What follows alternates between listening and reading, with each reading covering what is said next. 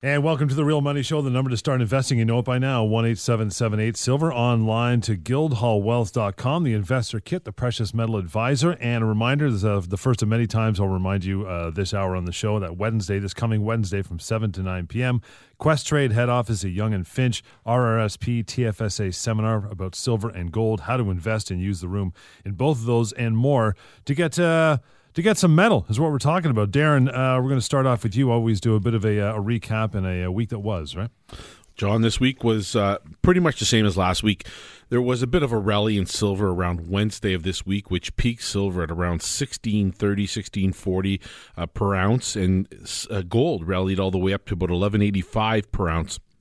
Now, each metal was uh, working in tandem with what we saw midweek, which was a jump in oil prices. Both uh, WTI and Brent crude rose about a dollar per barrel on Wednesday morning. Both gave back all their gains, and uh, oil, although it remained slightly positive on the uh, week, silver and gold remain back to where they were. So week over week, pretty much flat as we tape the show here on Thursday. We're going to spend some time today dealing specifically with a couple of things. Number one, we're going to talk at length about the RSP option for getting gold and silver. And we're going to talk about the upcoming seminar. As you know, through the show, we're going to be telling people about what's coming up and how they can get in touch and get to that seminar next week. And we're going to talk a little bit about silver investment ratios and where we are in the big, huge scheme of things. A little bit of a comparison on gold and silver where they came from, and what we've seen historically before that gives us some inkling that both gold and silver could be taking off for a next bull run.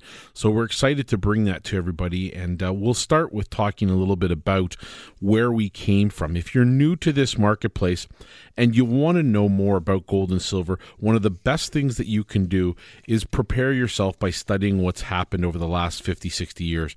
And what we call that is the then and now uh, due diligence and what had happened the last time we'd seen bull runs. And if you look at the 70s, which was a time in which we experienced economically a lot of very close similarities to what we're seeing now in the 2000s, we're looking at specifically items like inflation, geopolitical instability, the fluctuation in the US dollar, and certainly the role of inflation. And these are four basic fundamental cornerstones that have been applied to gold and silver analysis for the last 100, 200, 300, maybe even longer years in organized economies around the world.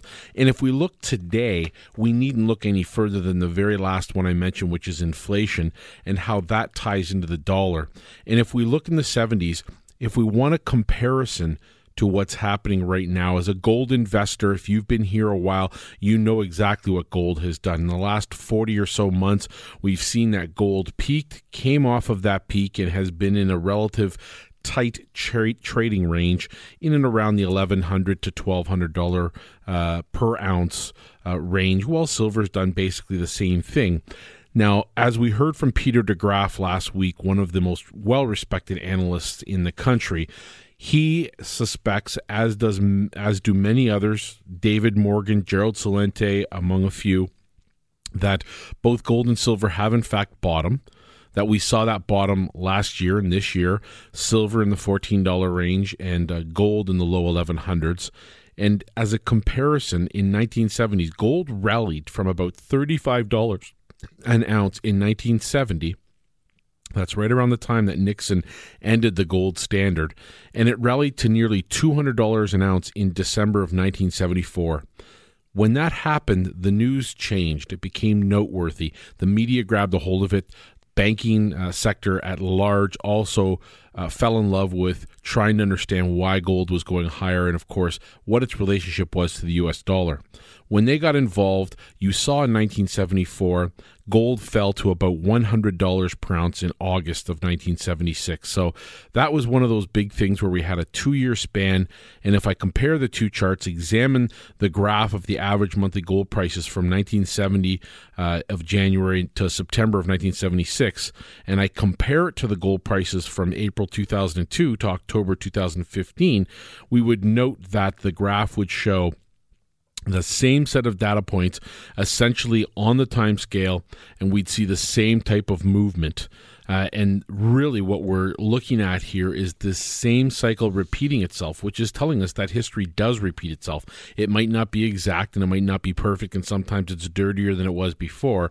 But the reality is that we can see these things and we can extrapolate where we're heading uh, in the near term, maybe perhaps within even the short term. But what we see is that gold prices increased by a factor of almost six from 1970 to 1974 and then fell by about 45%. Gold prices increased by a factor of about six from April 2002 to August 2011 and then fell by about 45% from the peak. Both the rally and correction in 2002 to 2015 took about twice as long as in the 1970s. Subsequent to the 1976 bottom, gold prices increased by a factor of about eight in a massive bubble inspired by, among other things, inflation worries, fear, and the loss of confidence in government in central banks the exact same thing that's happening now. So you might ask, what does this prove? Well, it proves nothing in and of itself, but it suggests a couple of different things. Number one, gold prices can be amazingly volatile, so can silver, especially when fear increases and a majority of people lose confidence in debt based fiat currencies, that's paper money, and uh, central banks, politicians, and planners. Number two, if the analog continues for several more years, we might see gold prices increase by a factor of five to ten into the five to ten thousand range in five to seven years, and double the three and a half year rally in the 1970s. So that's exactly along the lines of what Peter Degraaf was talking about in last week's show, and we should thank Peter for that because it echoed the sentiments of the Real Money Show very closely. Now, we should not expect this analog to predict gold prices, but we should not discount the possibility of a similar pattern pattern unfolding. 18778 silver online to guildhallwealth.com. Want to tell you about this in between till uh, we get back to Darren's comments at uh, Free Gold. Here's the deal go to getyourfreegold.ca. You uh, receive a one gram gold maple leaf coin for every $5,000 US invested in an RSP account for precious metals. Talk a little bit about uh, silver because silver for the average investor is uh, pretty, pretty attainable, right? It is, and it is very attainable at this point in time in terms of the overall value at at the price it's at around sixteen dollars an ounce, there really is no reason in the world why, given the set of fundamentals that are out there, I as an investor wouldn't be buying a little bit right now to protect my portfolio overall. You've got a bankrupt society. You've got uh, total world debt at almost four times. It's three and a half times the amount of total GDP in the world. I don't know how we recover from that. We don't have a historical uh, set of data that we can rely on to predict what the outcome will be. We've never had central banks uh, spend and print this much money. We've never seen housing prices jump so fast, uh, fall way down, and then jump again in the U.S. in particular. We've never been in this situation economically, and we don't have that type of foresight to predict what's going to happen. So the best that bankers can do, and planners and portfolio managers and advisors, is say, "Hey, stay the course," which is what the typical Canadian hears when they go to have an analysis or an assessment done on, on their money. And you yourself, John, asked me this past week, what can the average investor do with a little bit of silver? What can I do, you know, to get the On ball a rolling? basis, right? And the fact is that everybody should be asking that same question. It should be something that's on the top of everybody's mind, and it should be something that has to be done. And you should be thinking uh, long and hard about where you want to park your money, and if you really do want to leave it in the paper markets. And what we're asking ourselves is why is this repetition happening in the gold and silver market? And what we see in those things that are happening, really, they tell us a lot about the marketplace. And the question is, why is it happening? And that question is very simple. It's in the late 70s, the U.S. had lost international prestige due to a weak president, which was Jimmy Carter, and massive inflation, and they had excessive debt. Exactly what happened now. And today, the U.S. has lost considerable prestige, especially in the Middle East, Europe, and Asia.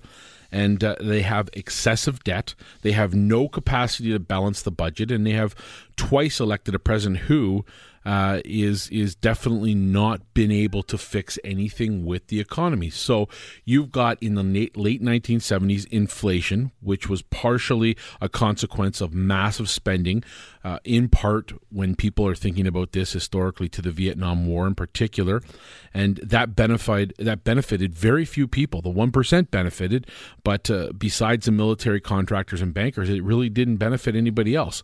Today, the U.S. has yet to experience and pay for the consequences of wars in Afghanistan, Iraq, Libya, Syria, Ukraine, but unpleasant consequences will occur. Mark, mark my words. Those wars primarily benefited military contractors and bankers. I don't see anybody that's benefiting from having uh, fought those wars directly. Indirectly, there's lots of consequences. I'm not going to belittle those consequences. But if you look again, central bankers and politicians, they lost considerable respect in the late 1970s. And right now, the exact same thing is happening again.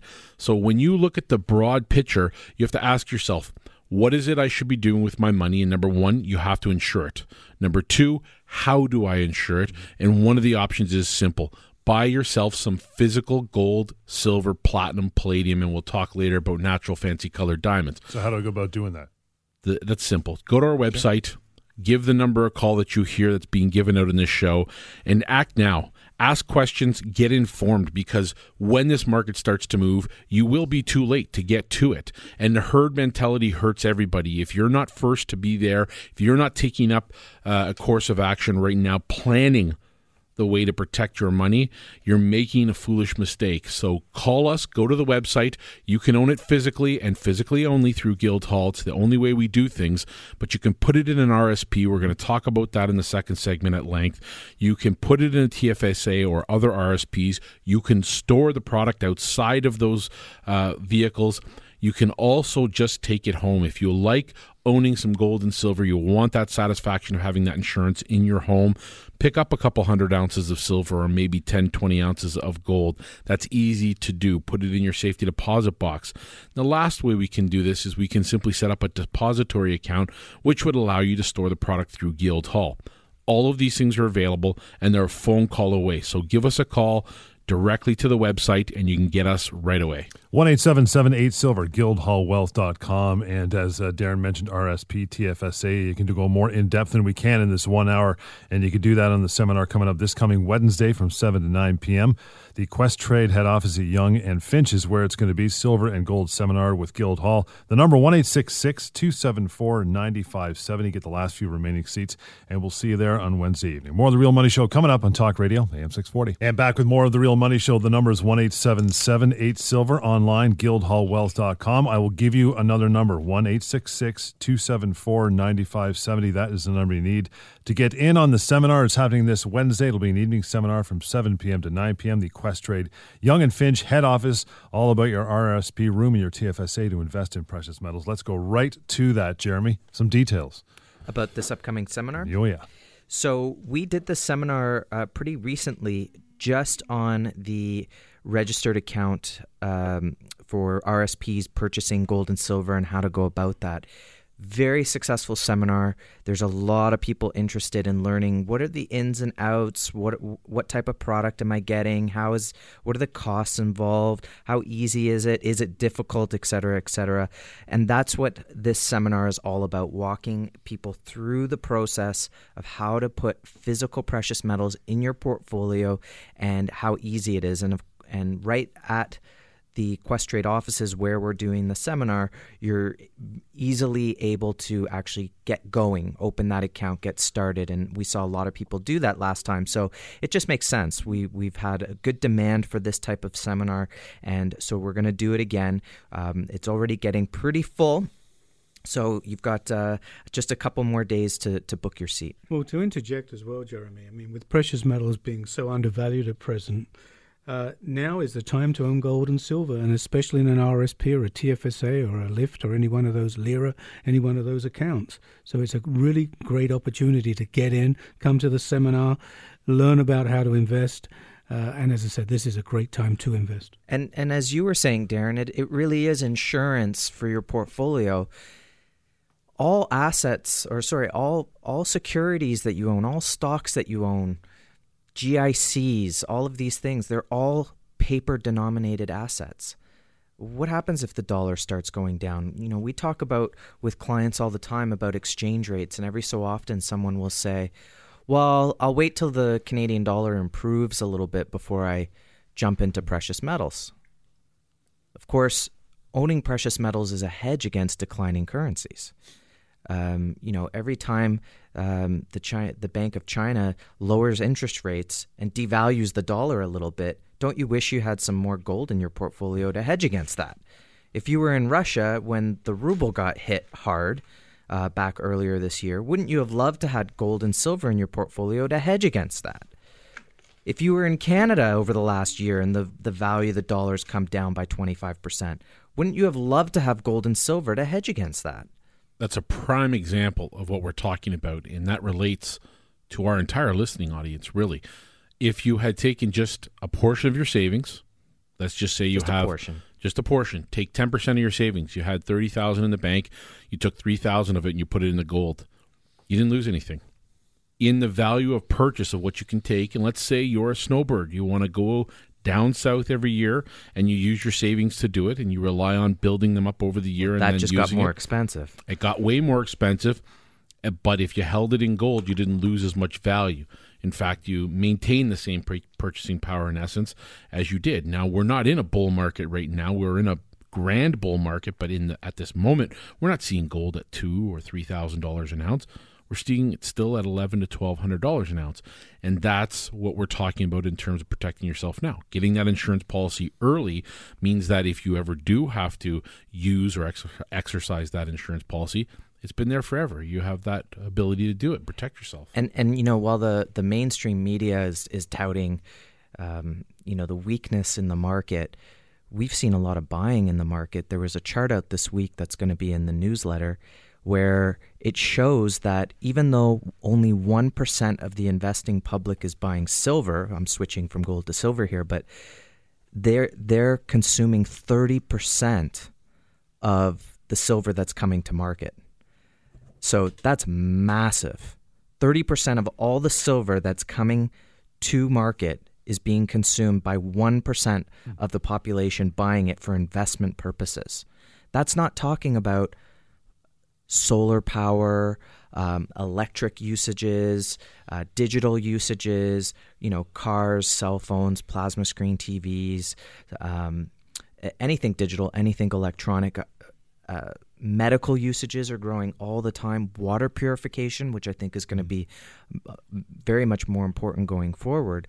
So you can already see that that the low prices are are definitely a good thing for a lot of people. They're taking advantage of it.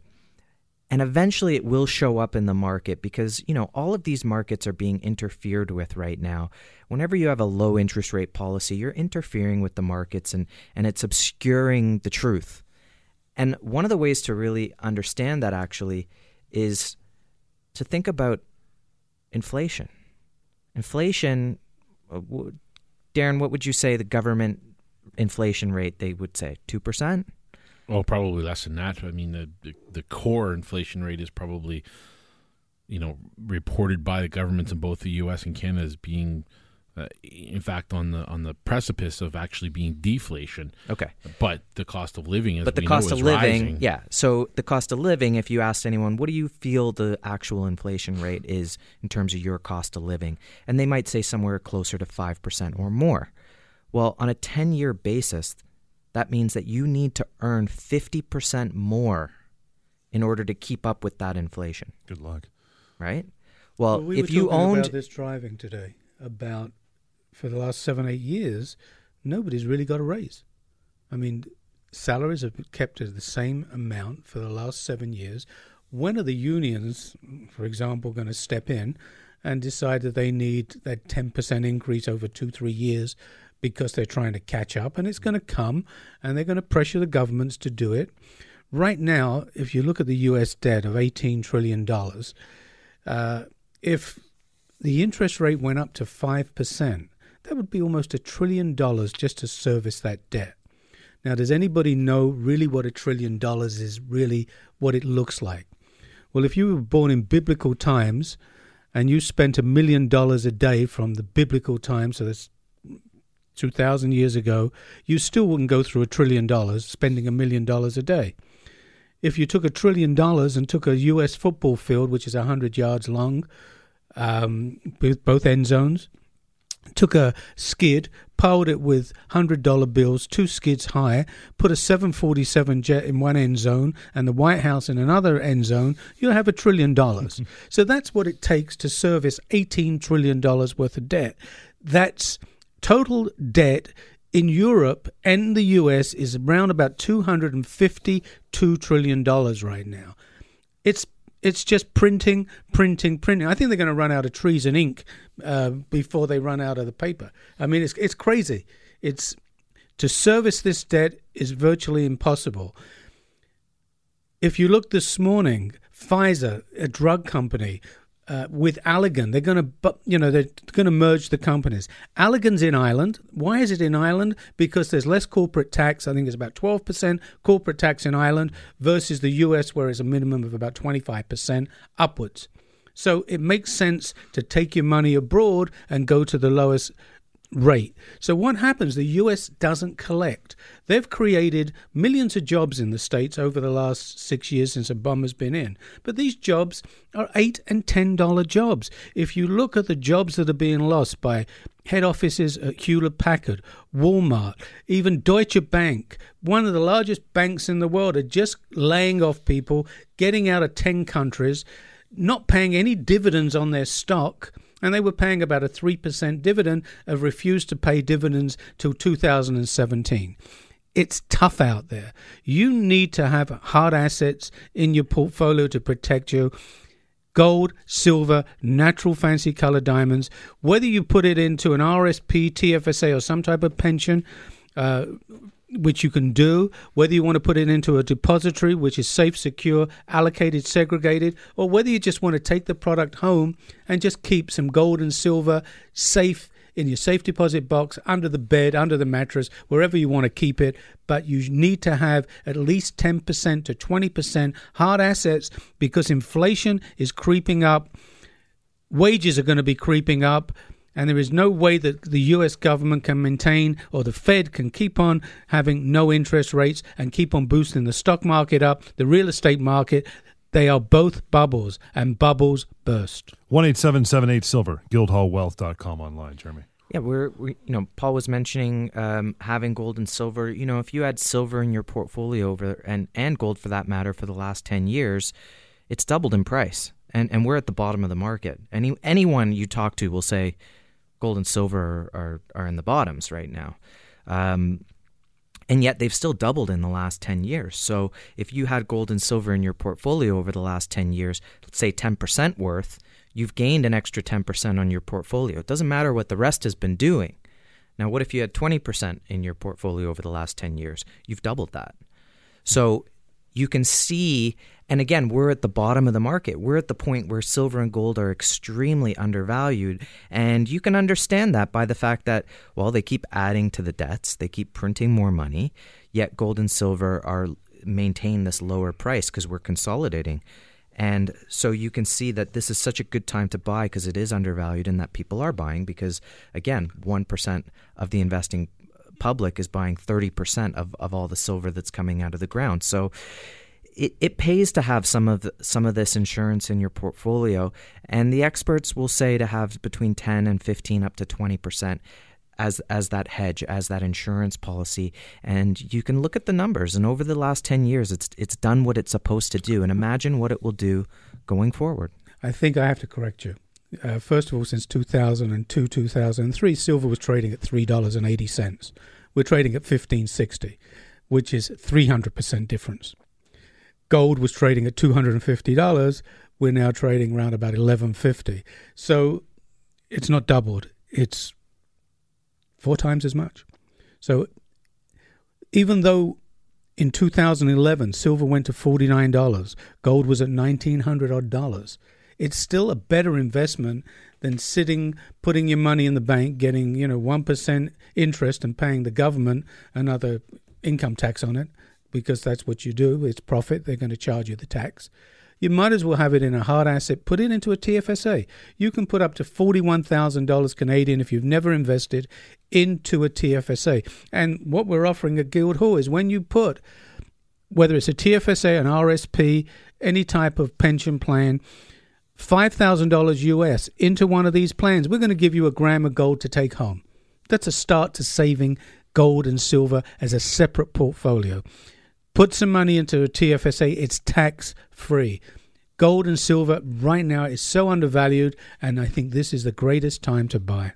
18778 Silver online to guildhallwealth.com. Just before we wrap this segment, Darren, you mentioned the uh, RSP, and something you've always said if you ask 100 people in a room, 99 people will not know what's in the RSP. It would be nice to know exactly what's in your RSP because you can hold it.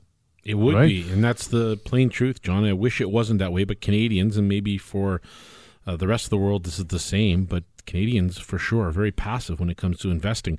We don't examine the costs involved in every investment we make. We don't know where our money is parked. We we give it gladly every year. We make our contributions, whether it's an RSP or any type of RSP, and we do it on a regular annual basis. We're emotional about making that commitment to get that tax break, but we don't think long term about what the incentive might be nor do we think where is it parked. And that's the truth. When it comes to gold and silver you know exactly where it is. I can give you the bar number. I can tell you exactly where it's sitting on what shelf. I can show it to you. You can visit it. It's something you'll know a great deal about. You'll become an expert in so to speak. And that's why we value the mission that guildhall is on to bring this to people all over canada The education is key as well. Wednesday, this coming Wednesday, 7 to 9 p.m., the Questrade head office at Yonge and Finch for the seminar for RSP and TFSA investing. You want to be there? Simple 1 274 9570. Register now to get one of the few seats that are left for that one. In the meantime, we'll take a break. You go to guildhallwealth.com online and 1 8778 Silver is the number. The Real Money Show, Talk Radio, AM 640. Back with more of The Real Money Show, 1 8778 Silver online to guildhallwealth.com as we uh, just Get into diamonds here. I want to remind you again this coming Wednesday, November 4th, 7 to 9 p.m., the Questrade head office at Yonge and Finch. There's an RRSP TFSA seminar. How to use both of those for investing in gold and silver. Or, uh, let's get into uh, diamonds, Paul. This is uh, this is your baby. Yeah, actually, I had a very disappointing week, and the reason that I was very disappointed, um, as you know, I was in. I went to the Argyle tender in New York. Um, we spent quite a lot of time reviewing the diamonds. Uh, I bid on six diamonds, which were VS quality diamonds. Tell me you got something. No, we never got one diamond. And we were so disappointed, especially with my partners as well, um, where we bid b- between 35 to 40% higher than the people from Rio Tinto, which own Argyle, the Argyle mine, suggested where they thought the price would be. So if they thought a diamond was going to be, for example, 120,000, we bid maybe 160,000, 165,000. That's US, not Canadian dollars. And we won't see where we finished. You know, they don't really tell you what it went for, but they tell you you were within 2%, 5% uh, of the bid. Or if you're not even close, they don't even tell you. So I was, you know, pretty disappointed because I had my heart set on a couple of stones. Um, and That as I said, I, Christmas gift. Yeah, you know? well, you know, we had some clients that were interested, uh, that really wanted a diamond, and uh, we went out of our way to try to purchase. Now, you know, I'm going to Perth, Australia next year um, to Rio Tinto, to the Argyle tender, directly to Perth, um, and do a tour of the mine and, you know, do the whole thing. But I really, you know, I talk to the people from, from Rio Tinto, and I said, give me an idea of how much your diamonds have go, go up every year at tender. Well, they gave me a figure, and so we doubled that figure that we thought that we would go in at at least, and we never won a stone. well, that's bittersweet, no? Because it just shows that all boats rise Well, on the tide, right? You know, I'm disappointed, but on the other hand, every Argyle diamond that I have on my website next month will be up by 30, 35, and 40%. So um, we have some beautiful Argyle, Argyle stones. So, in one way, it is bittersweet. You know, I didn't win some stones, but on the other hand, if I've got a stone right now that's selling mm-hmm. for 150,000 as example, that stone's going to be now 185, 190,000 because I can't replace that diamond at that price. So the people that have taken advantage over the last year, and we've had lots and lots of clients that have bought Argyle Pinks, have done unbelievably well, and they're going to do even better in the future because there's less you know, at this tender, there was, you know, close to 60 diamonds. There was five red diamonds, and I can't even think of what the red diamonds went for. Uh, the young lady I was speaking to said, well, this should go for about 2.3 million a carat. It was an SI1 or SI2. I'm not sure which one it was. We only sell VS quality. So the diamonds that we wanted to purchase, they weren't for recut. They weren't to put into jewelry, they were for investment purpose only. Now, every diamond we buy at Guildhall is an investment grade diamond. Jeremy, maybe you can kind of add to that.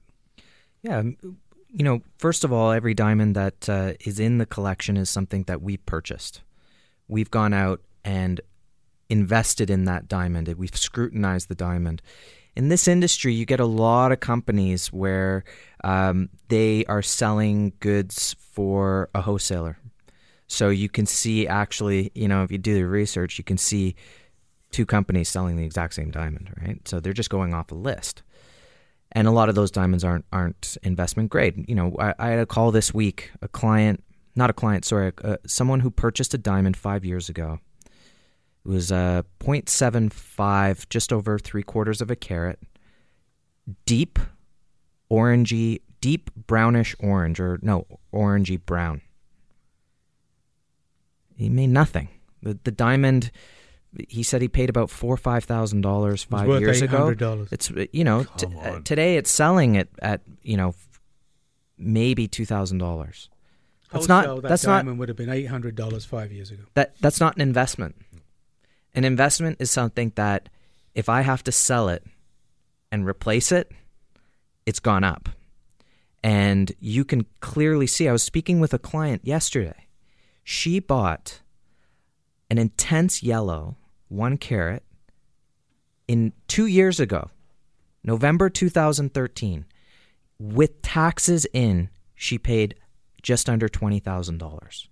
Today, that diamond, if you were to buy that, you wouldn't be able to buy that for less than 23, 24,000 pre-tax, which is 27, 28,000 taxes in. That's an investment quality diamond. Now, what makes that? It's internally flawless. It's got it's uh, got good color, strength of color.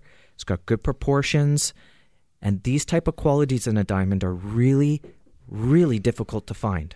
You you really are looking for a needle in a haystack here. But to buy quality, you're buying rarity. Those two go hand in hand. They are so if if you're listening to this, this is the takeaway. Quality equals rarity in natural fancy colored diamonds. And as a result, the better the quality, the more substantial the investment will be. So when Paul's going after these VS quality pinks at, at tender, you know, he's not looking at the SI. The SI might have really good color, but it doesn't have all of the features. These VS diamonds that that we were looking at had both. They had the color and the and the clarity to go along with it. And those diamonds year over year, you see the increases. And speaking of increases, you know, Pink diamonds didn't go down in 2008. The Colored Diamond Research Foundation looks at 20 over 20 colored diamond dealers and looked at their records and no one saw decreases in pink diamonds during 2008. Across the board, we're talking from the the, the least attractive pink diamond to the, the, the highest quality. Yellow diamonds did go down. Now, can, we can go into that.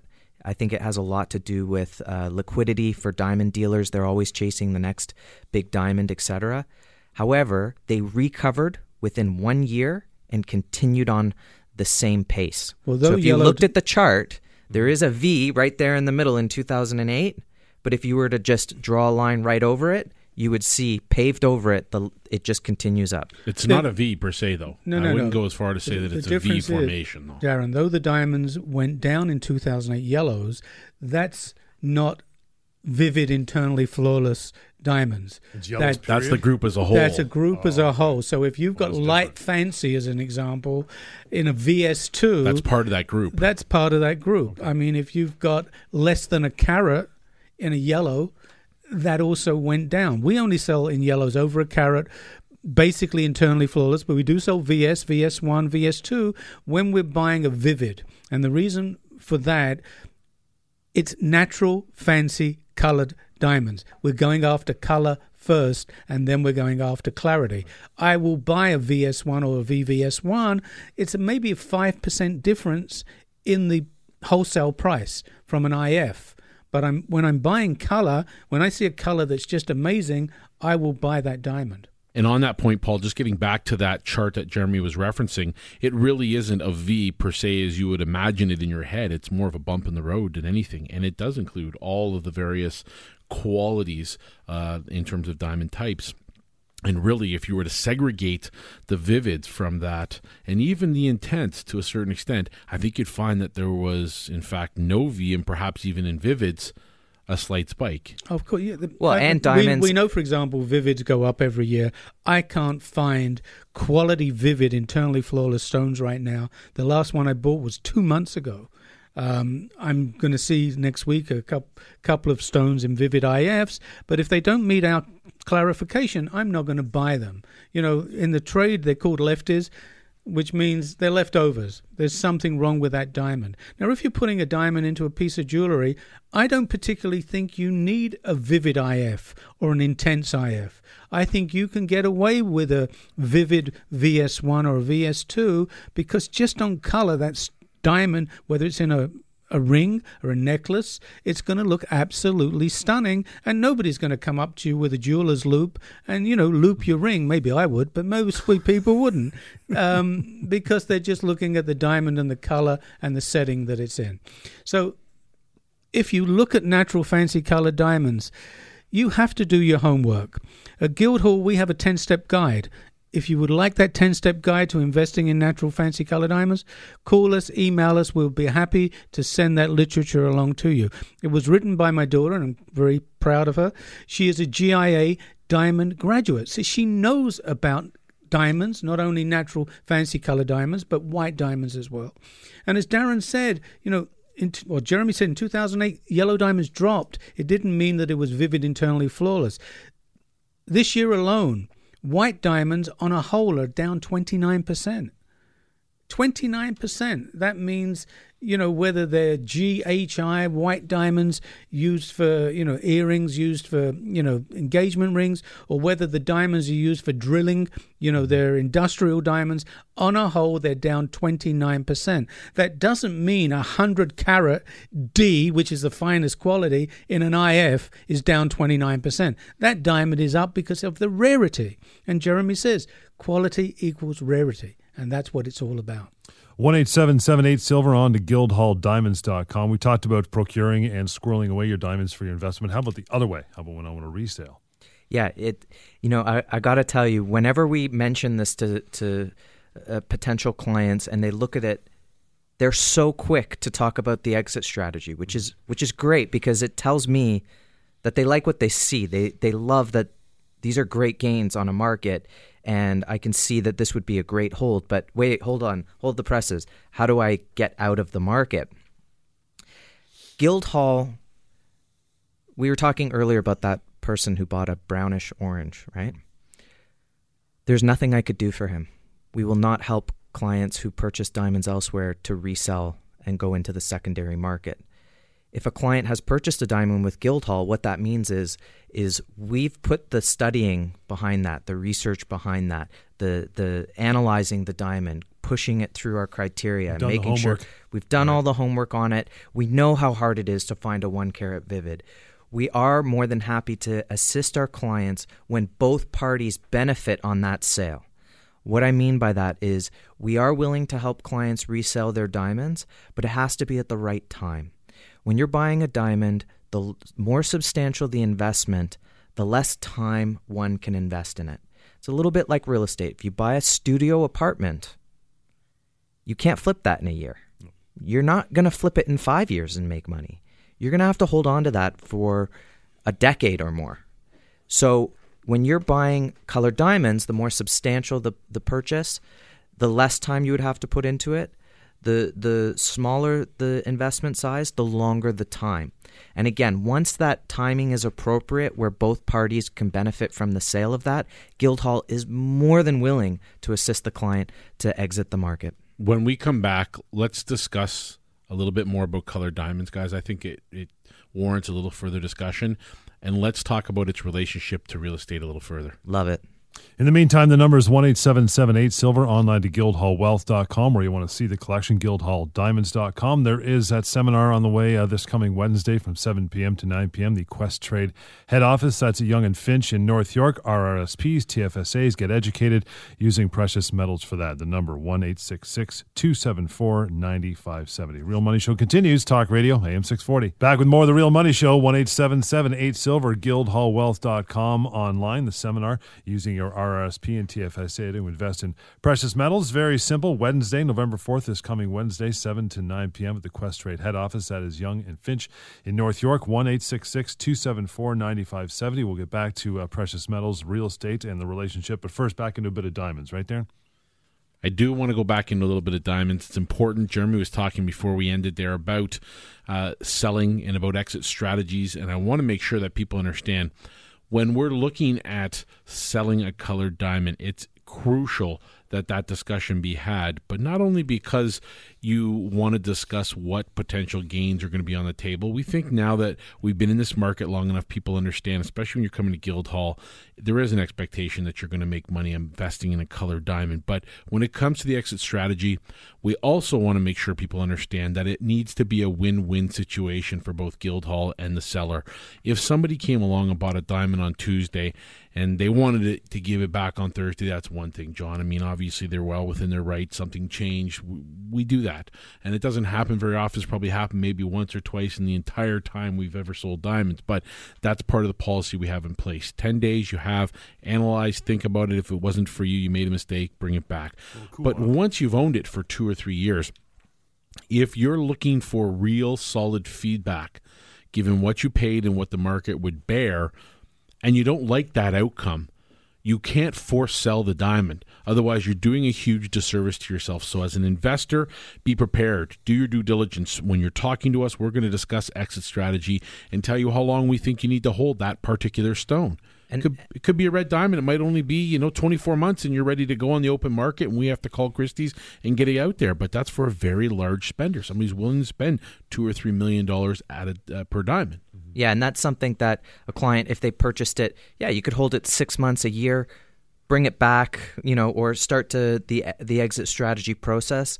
And even if it took another year to sell or two years to sell, you're raising the price all the way along because it's got to reflect the market price. Well, going, but, the, going there, we're talking about reflecting the market price.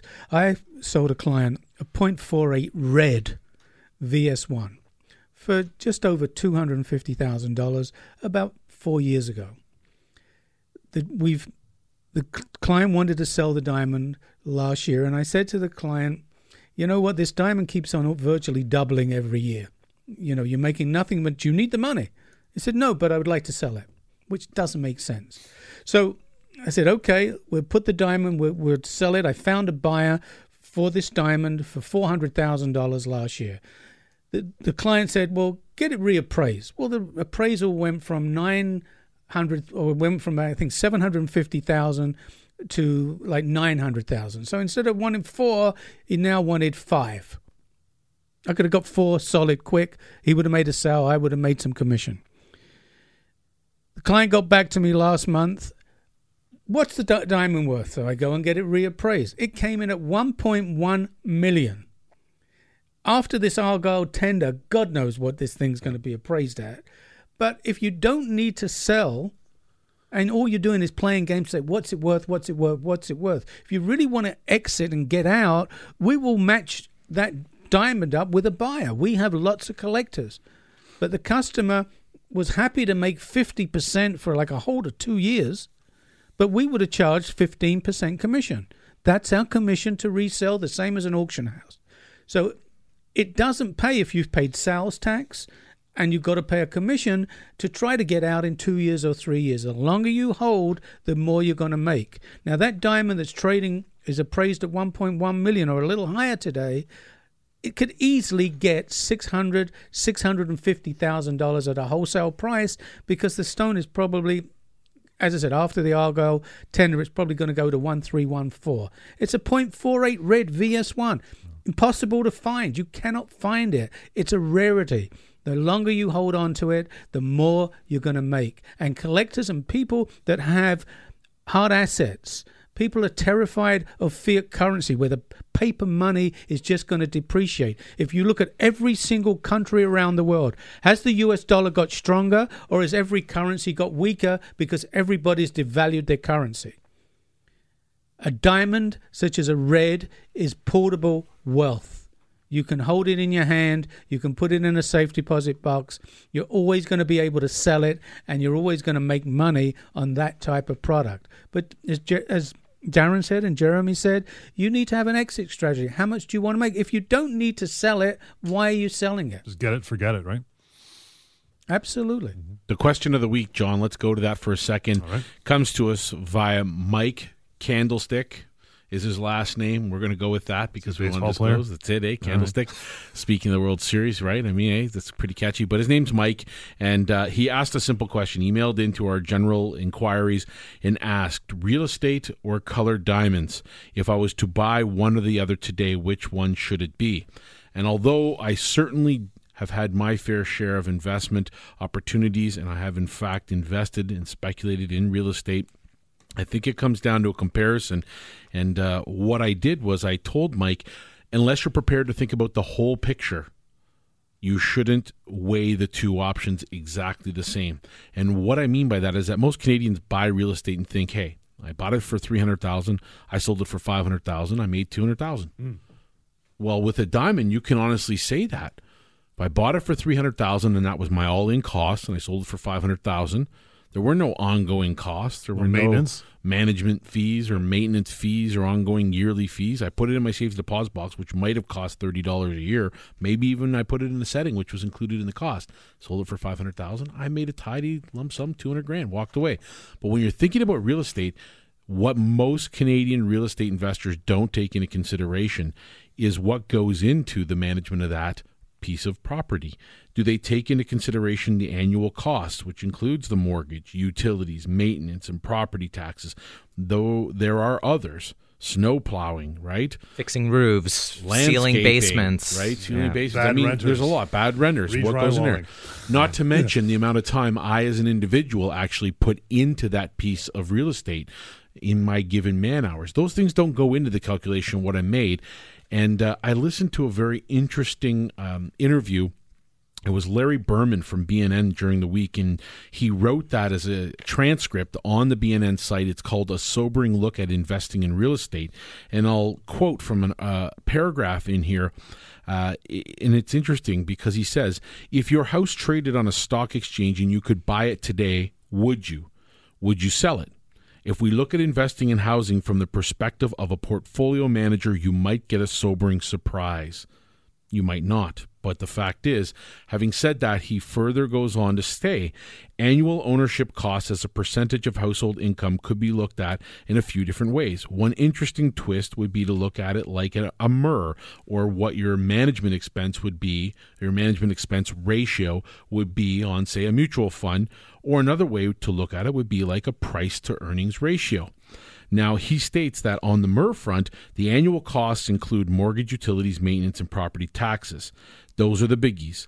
Actually, very few consider the maintenance costs like gardening, snow removal, general paint upkeep to be a cost, but it can be material. The graphic in the video that was attached to that blog shows the cost like a MER as a percentage of the household income in Vancouver and Toronto, and he further goes on to compare them with places like New York. Now, if you're a listener, I'm pretty sure you would agree to buy a detached house in New York City, let's say in Manhattan in the core. Not going to happen. Not going to happen, right? And we think astronomical. It's ridiculous how expensive it is. No way you can compare that to. Toronto. But if we compare it as we would a management expense ratio, it's actually less expensive to buy in New York than it is in Toronto and Vancouver. Vancouver's off the chart. They would apply that ratio. It would be 6.1 in New York. It would be 8.3 in Toronto. It would be 11 plus in Vancouver.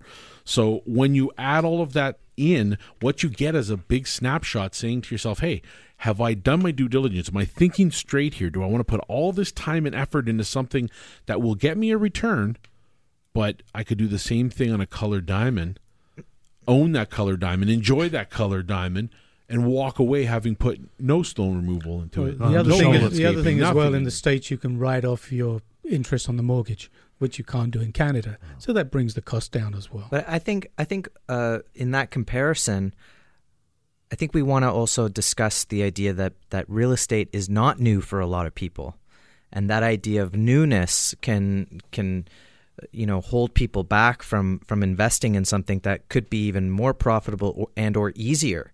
You know, a lot of people, it's sort of. Uh, a lot of people want to feel like they're doing something. It's like driving. Well, well, I don't want to be on the. Uh, I want to be driving and feel like I'm getting somewhere. I don't want to sit in the back, right? Well, the most Sim- similar with real estate. You you know, people would probably be more willing to buy something and fix it up because they feel like, oh, well, you know, I know what I'm going to get when I buy this. I'm going to Mm. buy this property.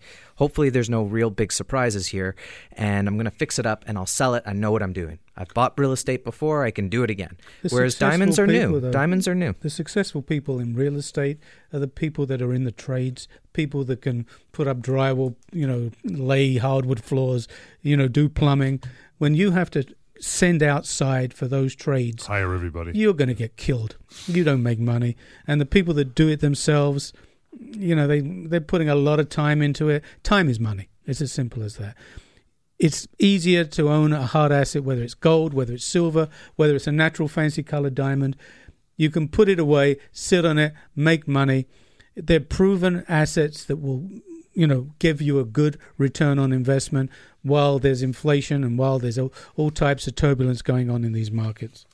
The number is 18778 Silver online to guildhallwealth.com for more information and to look at the collection of diamonds. Guildhalldiamonds.com. I'll mention this as well. Another website, getyourfreegold.ca. Receive a one gram gold maple leaf coin for every $5,000 US invested in an RSP account. And to that extent, RSP TFSA, the seminar is coming this Wednesday. That is November 4th, 7 to 9 p.m. The Questrade head office at Yonge and Finch, 1 866 274 9570. Get one of the remaining seats, and they'll see you there on Wednesday evening in North York. This has been The Real Money Show on Talk Radio, AM 640.